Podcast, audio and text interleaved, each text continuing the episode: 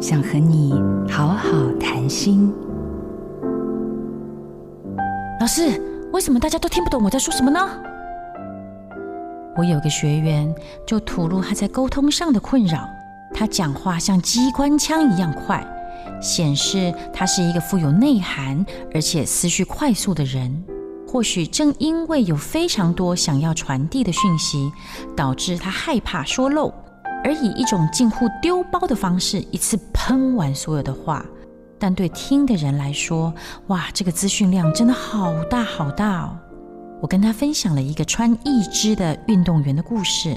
这个运动员的脚呢，可以伸缩长短，去育幼院演讲的时候就可以变短。为了公益去时尚走秀时，可以跟模特儿一样变长。所以你说话的时候，因为听者的表达速度快慢、长短、领会的程度有各种调整，才能让人接受到自己那些宝贵的话语分享。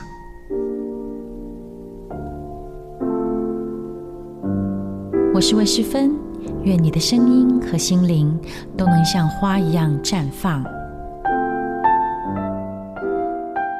好家庭联播网，中部地区古典音乐台 FM 九七点七，北部地区 Bravo FM 九一点三。